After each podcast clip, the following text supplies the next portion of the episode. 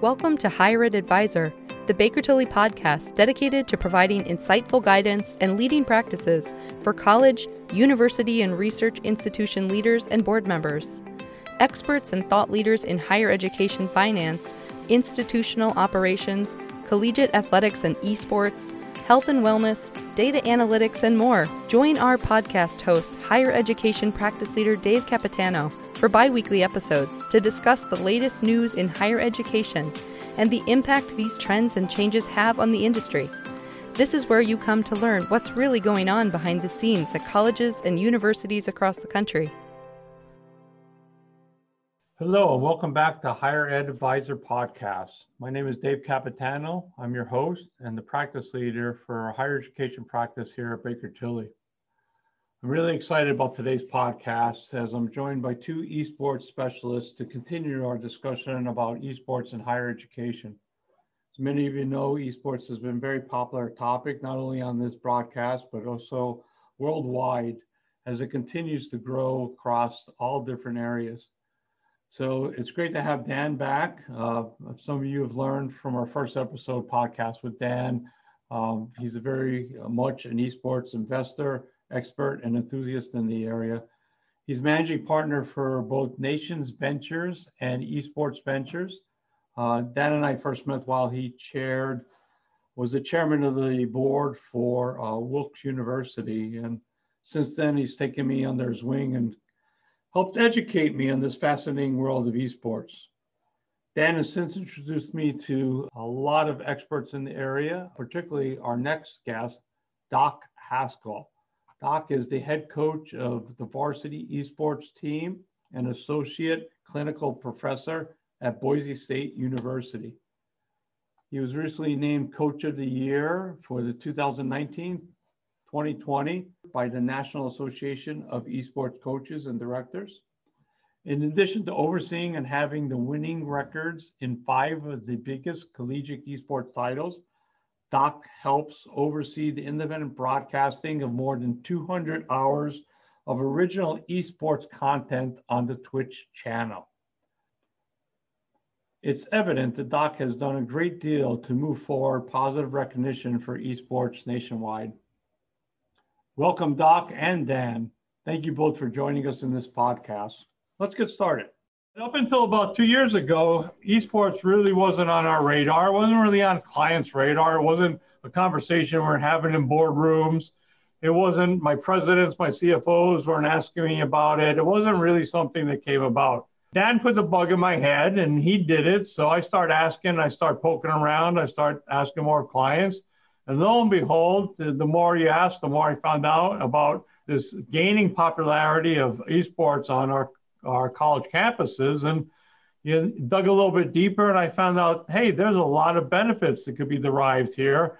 And then COVID hits, and all of a sudden, schools are panicking and they're scrambling and they're shutting down their varsity programs. No one's playing basketball, no one's playing football. Student athletes are uh, looking for what's their future looks like schools are asking me what schools are doing to stay uh, sustainable. Where are they turning?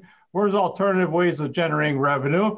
And I'm like, hey, as far as I can tell, your esports programs are still going. And by the way, they're probably going stronger than ever right now.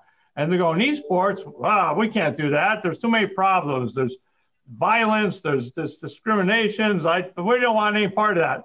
Well, I said, well, hey, that's great. School over there just recruited 30 more students that you can't have anymore. So yeah, that that seems it's to true. be the going. It seems to be the story.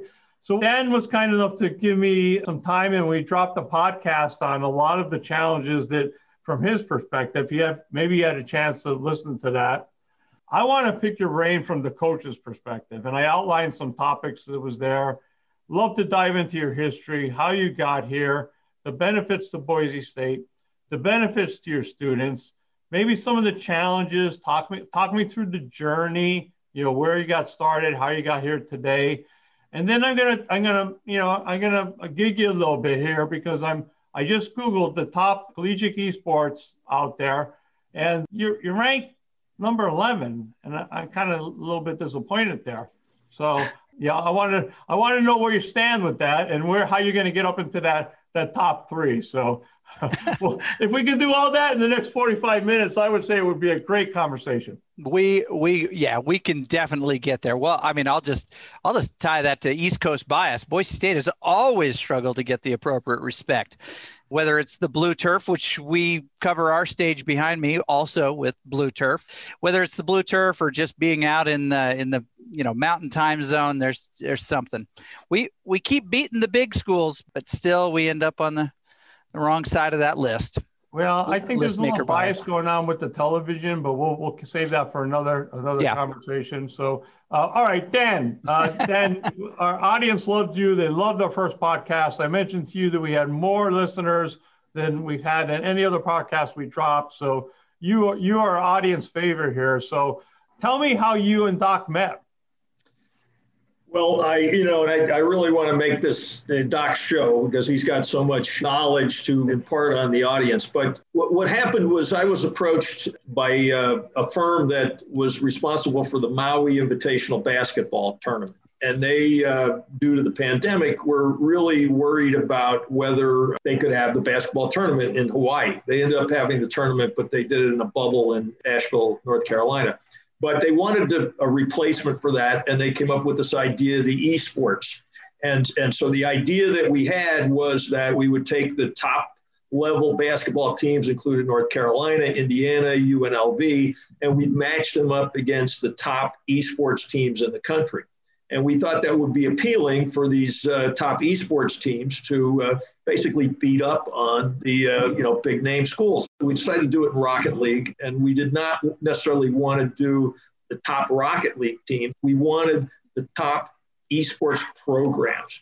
And the name that kept coming up when we asked around was was Doc's name. Doc Haskell, I, I'm, I'm not exaggerating here, is that he's a legend in the business and uh, or in the in the area. And Boise State has a, a, a program that is widely respected. So once I felt like if I got Doc on board along with the Harrisburg group, then the other folks would would come along. And and so once uh, once Doc signed on, he was sort of my behind the scenes. You know, when I said, okay, what are the other top programs we should get involved? And he basically uh, told me the key people that got involved, and uh, the event was very successful. So that's how Doc and I started our conversation. Excellent, excellent. So, so Doc, I mean, how do you get here? How do you how do you get to the point where you're at today? I mean, where do where does this journey start for you? Well, I've been a teacher for about 20 years, and this is simply an extension of that. I teach, uh, and so uh, right now I I teach our our gamers, men and women, how to prepare for competition, how to improve, how to use the knowledge they have in the game, and how to be more successful every day. That that results in some wins, certainly, but more than anything, college sports is is about personal improvement, being a better teammate, being a better communicator, just becoming the next version of your of yourself. And we can do that with games as well as we can with other you know stick and ball sports. The really the path for me i mean i don't want to you know go into it so i'll try to make it a haiku. Professor research esports is going to be big. Oh crap i'm in charge. I think that works. 575 yep i think it does. But truly uh, i was researching it for a, uh, a keynote. I, I made some discoveries talking with some outstanding folks like you're talking about mark, mark deppe kathy chiang also uci aj dimmick met up with uh, with lots of folks who were in that first kurt melcher in that first uh, grouping uh, the folks at uh, miami ohio as well glenn platt. And discovered, oh, this is going to be really, really big, took it forward to our university saying, we could really develop something here. It's early enough that there's there's going to be a gold rush, but we're already here. It's going to take them a season to get into position and learn what they need to learn, but we may have an advantage. And our president at the time said, yeah, let's do this. And uh, I was not clever enough to get out of the way. Unfortunately, they uh, I got swept up in it and and they put me in charge which was not right, my so, original so, plan.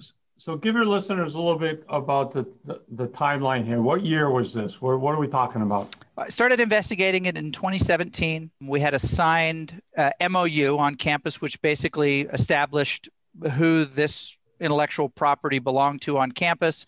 We're an a- academic department. I was in the College of Education teaching in our master's and doctoral program, and we developed it there. In 2017, we had our first matches in the fall of 2017, and into 2018, it has never stopped. Um, we just played our 815th match competitively in the last four years, and probably this weekend we'll win our 500th.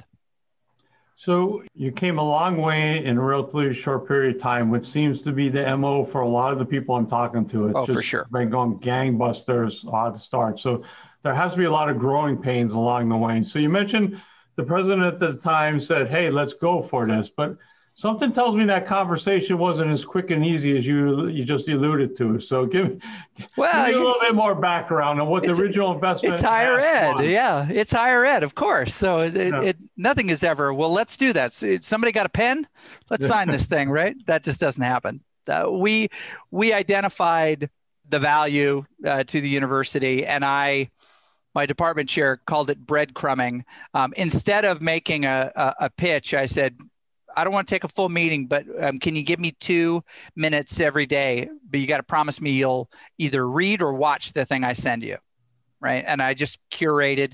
Well, eh, the whole time that was getting sent to the dean of our college mm. um, and then to the provost and, and then to the president. I, I just was showing them what was happening. And, and after about a week, he said, Stop sending me stuff. Come in and talk to me.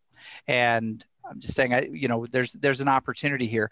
But we realized we needed an MOU to actually make it official on campus.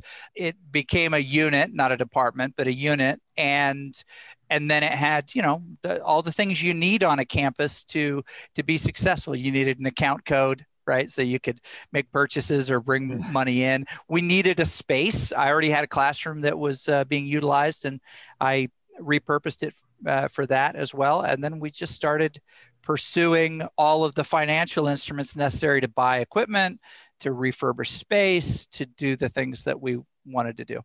All right. So did you, you start off as a varsity sport, a club sport, a team sport? I mean, where where does it start on its its? Uh...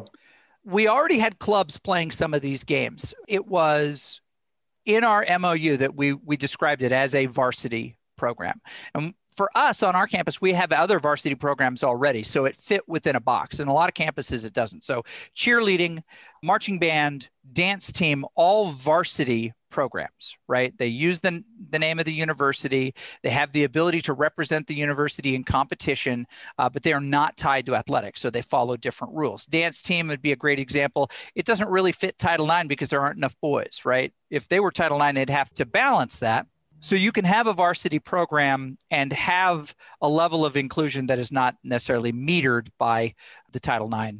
Uh, All right, so, so good clarification for our listeners then that you're not subject to the NCAA Title IX rules, you're not subject, or the NCAA rules or the Title IX rules, but you do have some of the benefits of being a varsity team from a branding standpoint. How about from a scholarship standpoint?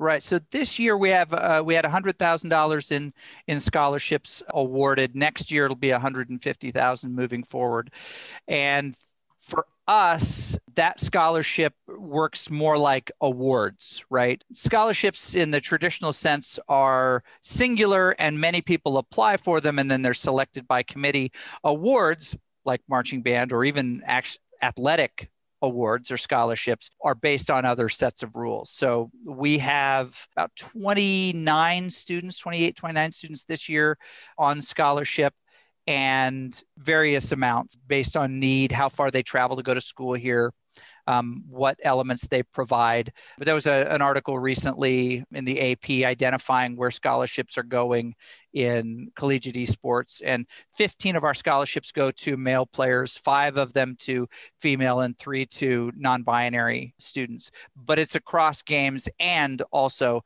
into our broadcast sphere as well. So we, we scholarship writers and broadcast production and on camera talent. Um. All right, so we, we go back again at the beginning. You, you you got the pitch. You got people saying, "Hey, this looks like sense." You got the you got the space to do it. You got you got people interested in, in supporting you. Someone gives you a budget. They gave you a GL code, but someone's giving you a budget, right? So you got some dollars to play with, or, or you're looking for donors, you're looking for sponsors, you're looking everywhere you can. The only thing I didn't hear yet, you got students. Where where, where do they come from? Well, we started with the students we had. You know, you okay. Ask the Pied Piper. You know, you just start playing the playing the flute and see who follows. And for us, that was, uh, I guess, that in that story, it was rats, wasn't it? That's a, that's not an apt analogy, uh, but but we were answering what our students wanted to an extent. You did mention that we're not subject to NCAA guidelines or restrictions. We self impose the same expectations that apply to us of our, our athletic program. So 20 hours a week, 24 weeks of contact, grade limitations, uh, Bronco code expectations. We treat them in the same way that the other student athletes are treated because we want them to be seen and respected as student athletes, but we also want to hold them to that really that campus code. If you represent us, here's here's what you do. And if, if you're not up to that task, that's okay. You can do what you want to do. But for our varsity teams, we, we need people to, to match that level of expectation. We're not, we're not compelled to by the NCAA, but we choose to culturally on campus. You mentioned your unit. Is that the way I understood it? So you called it, was it? It's defined as a unit now on, on our campus. Okay. And so you're outside of the athletic department budget. So you're not competing from a a budget standpoint with your traditional varsity sports teams? So no, in fact, we don't. We don't have a university delivered budget of any kind. Uh, we're fully self-support, but we, because of the the broadcast level of of what we do, it allows us to bring in money. Now we have been offered in the past a Learfield contract, which we we did not accept. We we do we do more with what we what we develop ourselves uh, along with that. So our budget our budget is about 375,000 a year which we're a public institution, so that's all public knowledge, mm-hmm. and uh, and all of that is raised through our sponsorship uh, and other other fundraising efforts. And your, your current varsity team houses 29 student athletes. Uh, we have about 35 students attached to the program. We gave out 29 scholarships. Um, okay, okay, that's 29 year. scholarships on the 35. All right, good. So we have a good understanding of the size of the organization. All right, so um, we're sitting here, and you mentioned that you you you subject your student athletes to the same rigor that any other student athlete the, on the campus goes under. Uh, they have a, a code of honor that they need to live up to to represent Boise State. Are they allowed into the varsity weight room? Not yet. We're going to have some meetings next week with our new uh, athletic director, and one of my big interests is I'm sure that there's a there's a connection uh, between the the departments. We're, we're, essentially a you know a television studio. I mean, I'm I'm sitting on our broadcast desk right now, yeah. right? Just as we as we have this conversation, but w- we offer a lot of, of value to what to what uh, they do potentially, and we want our students to have some support services that um, that some of the other student athletes have, um, which includes you know kind of the the, the study hall and and those kind of uh, pieces. Uh, enrollment placement in dorms you know those those types of things and so I, I think that there's a future i don't know that it's it will be as a fully functioning part of our athletic department um, but i know that there's some crossover there that that we can support our students better. And that and that part interests me. So no varsity weight room yet. We have some great student facilities already, but I think that some of those crossover moments are kind of coming. Yeah, I see. I see it in the future. It has to it has to come our way. So I think it's going. To, the demand is going to be there. The the students start populating a big part of the population on campus, and you're going to see more and more of that support yeah. coming your way. And I'll say this: and this might be valuable to your listeners as well. You know, I mean, uh, such a huge part of the process for athletics is recruiting and those recruiting visits, right? Those recruiting visits become really important. One of the esports would immediately bring to a recruiting visit is imagine a student walking through the athletic facility, but also seeing the esports space attached to the athletic facility, the cool room, a broadcast going on, there's a tournament going on and then they can see you know because the vast majority of student athletes are playing other games in their free time. They go from practice to class to eat to play, right? And and being able to recognize that part of their interest of their their lifestyle represented, oh my gosh, my campus has this is a huge recruiting tool. Yeah, I, I, I, can see it uh, firsthand with regards to a lot of a lot of the advertisements we see at the professional level with some of our professional athletes in the gaming rooms and playing these sports is, is a big part of that. And I love the, the way you just described it for us that, you know, you got some of these universities, we don't need to drop the names where they're building these elaborate water slides on their athletic facilities. Maybe, maybe the esports room was being more attractive to some of those student athletes, right? I get it. All right, so the student athlete, give me a little bit about how you're developing that that student athlete and what that career path looks like for them when they leave Boise State it's a process. I mean, we're an ancillary unit, not a degree granting program. And that's by design, in the same way that football or basketball are not degree granting programs. They're experiences, they're enriching experiences that, that benefit the students who participate and the campus who also gets to participate uh, with them as, as they compete. As representatives of the campus, they, they build, help to build that campus culture.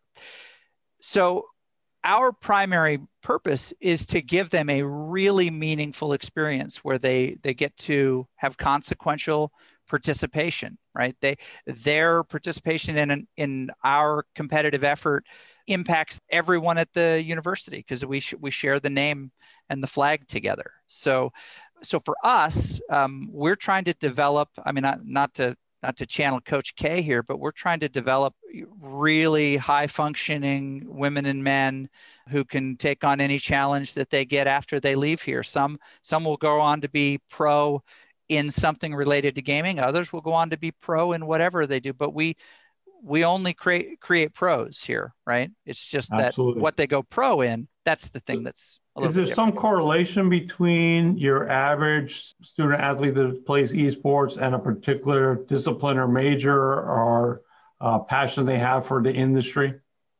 They like a lot of i mean it's i think the corollary is to athletics right you get some folks who come into athletics and and they uh, there's a heavier concentration in athletics for kinesiology, for coaching, for those because it's it's ancillary. Mm-hmm. For us, there's a heavier concentration toward computer science and game design and some of those types of things. But just like athletics, it runs the gamut. There, there are concentrations in those areas, but we have uh, music majors and electrical engineering majors and business majors. Uh, we have an economics major right now it's pretty cool. All right, so so Doc, we're sitting here. You mentioned that you, you're, you're self-supporting entity. I got to believe there's someone in the organization you're reporting up to. There's someone's questioning you. You know, it's Friday afternoon. The phone rings. Hey Doc, why don't you come by Monday morning? I really like to understand the ROI in our program this year because I'm I'm not so sure I want to invest in it next year. So how do you respond to that? That's a good question, and I mean, we we make no mistake. I mean, I when I talk all the time, I talk about the the value of insulating partners. Right? Is that uh, across a ledger, any department or unit i mean we're talking kind of higher ed theory here but any department or unit um, will always be scrutinized we don't generate courses therefore we're not compared necessarily to course generating organizations, which which I think is a good thing ultimately for us. And some colleges and universities like, oh well, we could turn this into a course offering, and and that's a that's a very valid use of that program. For us, it doesn't necessarily currently provide enough value, but what we do is that we'll have. I mean, I think we have somewhere in the neighborhood of 14 different economically driven partnerships and sponsorships with big local businesses. That's kind of a big ball of Christmas lights to try to untangle. If mm-hmm. you're if you on a whim say, you know what, no more esports, right? Oh, okay, but we have we do have a you know a, a three year total of a you know three quarters of a million dollar agreement with this massive local financial institution to support this and we're providing camps for them and we're providing you know these tournaments and state championships so that they can provide for high school you know you start to talk about those, those kinds of things we we look for meaningful partnerships in the community to give value back uh, so that we as as a unit can support what we do, but also so that we can continue to have value in the in the community. You're less blown around by the winds of change if you're actively supporting what your community is doing. All right, let's let's turn our attention a little bit to everything's been rosy up to this point in this conversation. Everything's going well. Oh boy, here we go. Yeah. So yeah, right. So come on, uh, give us some of the give us some of the challenges. Uh, give me some of the things that the not so pleasant conversations you're having. Whether it's with the faculty, whether it's with the other mm. athletic departments, whether it's with you know the leadership, whether it's with these contractual relationships, guys like Dan. Where where are these challenges? Uh, guys like Dan. Where can I even start with guys like Dan? Dan's amazing it's interesting because in the beginning the conversation is always about well really we're going to have kids play we're getting kids to come and play video games right that that was a difficult conversation that thankfully has has just kind of gone away people don't question whether it has value, at least not where we are, right? We've established enough of what we provide. We do have a lot of conversations about equity, and those are tough conversations, right? Because no one's ever satisfied with what the balance is, right? Equality and equity are two different ways to talk about the relationships, right? And and we seek equity, which is there are folks who have not had the same opportunities that other folks who reach out to our program have have had. Um, it's possible that a young woman or a person of color grew up in a place where they didn't have the opportunity to play the game enough to reach what we would consider the top levels, those layers that we would recruit. Equity for us is that we want to consider all folks, but especially those who have been uh, underrepresented or underserved to this point. We want to find out what that person is made of and not just use their the games provide, in essence, a, a Street and Smith kind of grading. Um, it's done through the games and it's based on their play history. But if you haven't played the game as many millions of hours as some of the other players have, that number is not going to look the same. But we have to be able to identify characteristics in players uh, and talent. I mean, people we want to bring into our program that make sure that we maintain a level of equity uh, within our program that we're giving opportunities to folks that we can develop and and become the starting players that we would expect them to become and not just take the evidence that that is presented on on entry that the game provides. Because there isn't equity in that number but there is equity in really trying to look at the at the person and identify well what what else is there? What you know how would you contribute if you were here? Uh, because we're we're much better. So that's a tough conversation to have because on the other side, there are young men who would be like, well, why does this young woman get this spot and I'm ranked higher than that person? You know, and that those are tough conversations, which is you're you're you're doing fine. Keep playing the game. Don't stop playing the game. Our conversation is not done. But for many reasons, uh, including things that the game doesn't tell us, we've selected this student to have this opportunity and we'll move forward. Your opportunity could come, uh, but it just won't be today, right? Those are tough conversations to have because everybody wants to sort the deck by their own rules, right? We all want to sort the deck in a way that makes us get, that gets us a little bit higher. You mentioned at the top of the, the conversation the ranked 11th, right? You know that we have to be okay with with other people's opinion of us in a sense. And that's a hard conversation to have.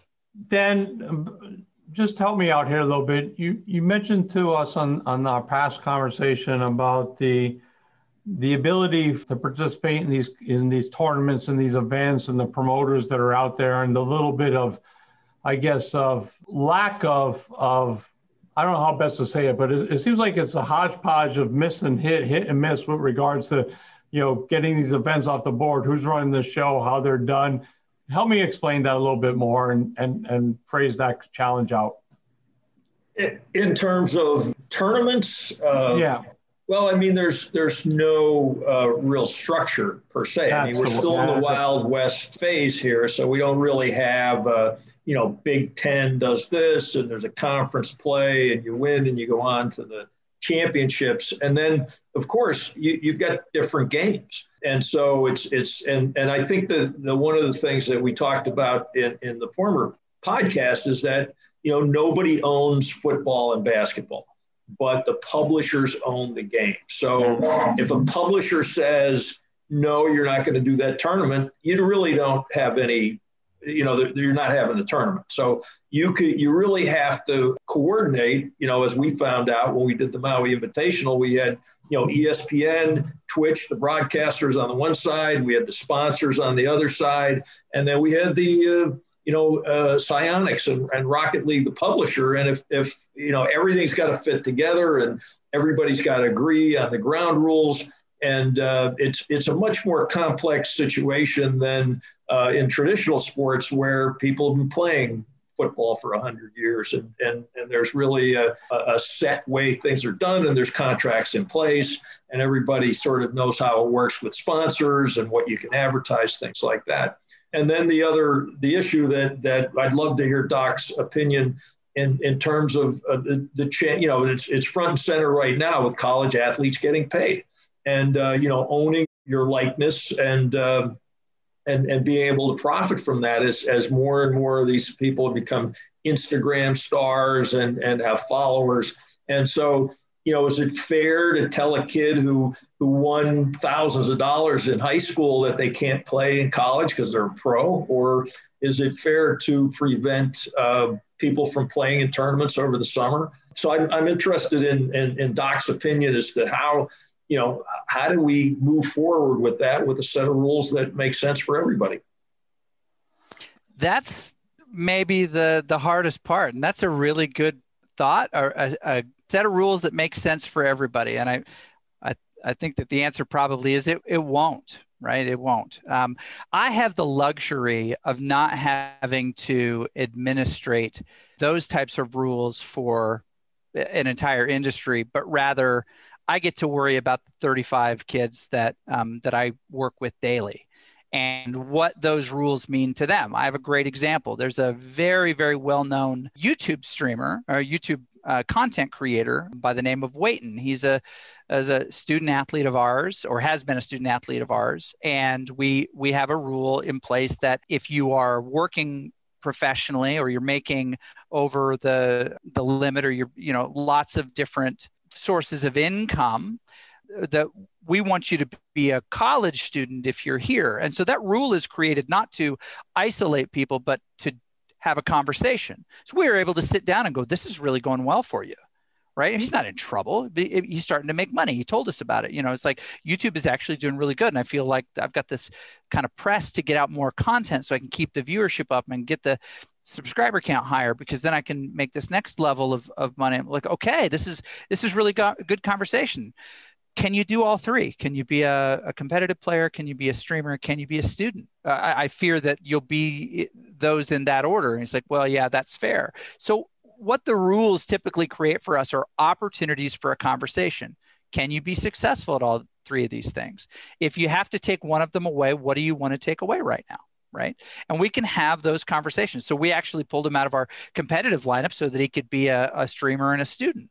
He doesn't lose he doesn't lose his value for us in, in our organization. He just changes role. And so for that full semester, he was part of our broadcast team and he learned more about the broadcasting communication. We connected him with some other really well-known streamers and got him got him connected to what was going on. And we can do that if we have uh, if we have influence, if we have an opportunity to work with those students, if if the rules themselves just you know eliminate people from consideration, there's really no opportunity to to teach or to guide.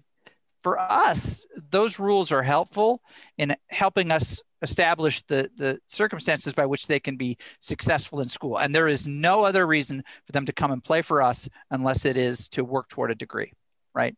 and to and this is that what that track is about and if that's not for them then we're going to encourage them in fact i've done this plenty of times we introduce them to other folks you know that w- could help them uh, at, at their next level so yeah that's kind of a, a strange way of saying it i mean yeah the, I, these rules will come and they'll be they'll sound at, at first in a lot of places you know uh, to be not helpful, and people will find ways to abuse them.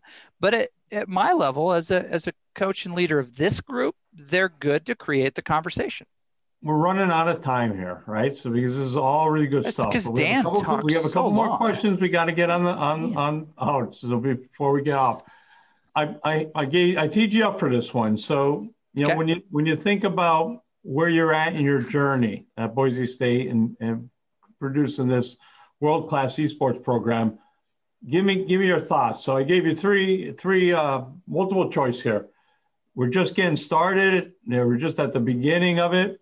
We're well established. I think we're we're, we're kind of on our way, or you know, it's kind of run its course. I'm not sure there's much more to do. So where where do you put yourself?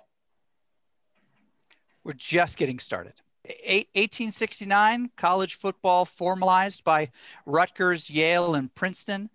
And and they just got permission to play a, a, a game that the students had already been playing, but they got to play it with their, you know, the sweaters on.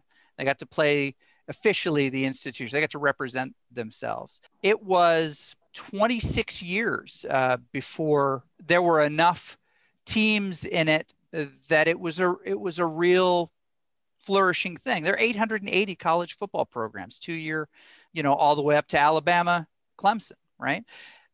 Uh, there, when we started, I think we were the 24th or 25th school to add. We were the third Division One or FBS school uh, to join uh, or to create a, a program. There are over 300 today and we've only been at this for four years. We we have. It's it's been around a little bit longer, but there will be a moment where college campuses will have more official, whatever that looks like on their campus, uh, esports programs. Then there will be college football programs. That is not a statement of value. That's just a, a an indication of how important this will be to to colleges. Right. This is the sport of this generation. Football's not going away the number of programs may diminish as as schools struggle with it financially and as you know uh, there are fewer students playing uh, younger students playing football. So the talent uh, pool will be smaller in, in future years. But truly i think we're right at the beginning. We're still at the beginning. And and things solidify every semester and become more comfortable than they were the previous semester. We develop more of a of a system. Um, we understand what our schedule is going to be like. We understand where we can put our time and and how we can fulfill competition for our students a little bit more each semester. We know what that what that looks like that year looks like. So i think we're right at the beginning. All right. So what does what does Boise State esports look like five years from now? That's a really good question. I, I can tell you what the, goals are. Honestly, the goals are to belong in the neighborhood of the schools that have been mentioned Maryville, Harrisburg, you know, UCI, Mizzou. Um, lots of those fantastic programs with amazing leadership. That's the neighborhood we want to live in, competitively and, and program wise. Um, I think in five years, there'll even be more Boise State graduates who are leading programs in in middle america or in you know wisconsin tech. I don't think that's really a school but um, I, think that the expertise that um, that our students are gaining now for boise state will be valuable in other places because we cover so much of i mean the competitive the the communication and broadcast side. They get lots of experience uh, doing those things. My guess is that, that that will be really common which was also we talk about football that was that was largely the course of of early college football is that graduates from Princeton, Yale, and Rutgers were leading other school programs, including Notre Dame, which followed behind by 20 some years um, in in their ability to maintain the same competitive level. Uh, I, I think that that's going to be a big part of it. Our, our tree of of success hopefully will will shade ground far far away from here. And we'll be talking about Boise State as the cradle of coaches, right? Well, there are a lot of really, really good coaches out there. Uh, honestly, to be mentioned in the neighborhood, there's there's no desire to dominate anything, but to belong with a with a group of colleagues that you you really respect, like the like the folks I mentioned. That that's the reward, right? It's so lonely at the very, very top. It's it's it's better to be part of a community that can share in each other's successes. Yeah. So uh, on that on that note, Doc, tell us, um, tell our listeners, give them, give us some advice for a group or school, university, a, a person in a similar position that you were back in 2017. Give them some advice on how to get started. Le- lessons learned, um, moral authority. One of the things that gets overlooked in the beginning oh, we have talented players, we have machines, we have a program. You don't have a program without some kind of moral authority. Um, a, a figure, an adult figure, not a not a peer, who can say, "You're not going to play tonight because you didn't go to your test this morning." It's th- this this is not as important as that was. And I need you to learn that, and you won't like it. But moral authority, right? Someone that um, can represent the greater values of the institution and have the player's best interest in mind when there is when there's not a lot of motivation to do that, right? We want that great player in our game. We might not win without them, but this is more important than that. More, moral authority is is is really important, and it bonds those players together more because there is someone that they collectively have to be responsible to. Thanks, Doc. It was a great conversation. Uh, really appreciate your insight, and I know our listeners did too. Uh, I'm certain that any organization out there uh, that's looking to invest and move forward esports program could gain a lot from this conversation. Doc, Dan, thank you both for being on the podcast. Uh, love the conversation. Look forward to many more. Thank you for joining us today. To receive notification when new episodes become available, please subscribe to Baker Tilly US wherever you get your podcast.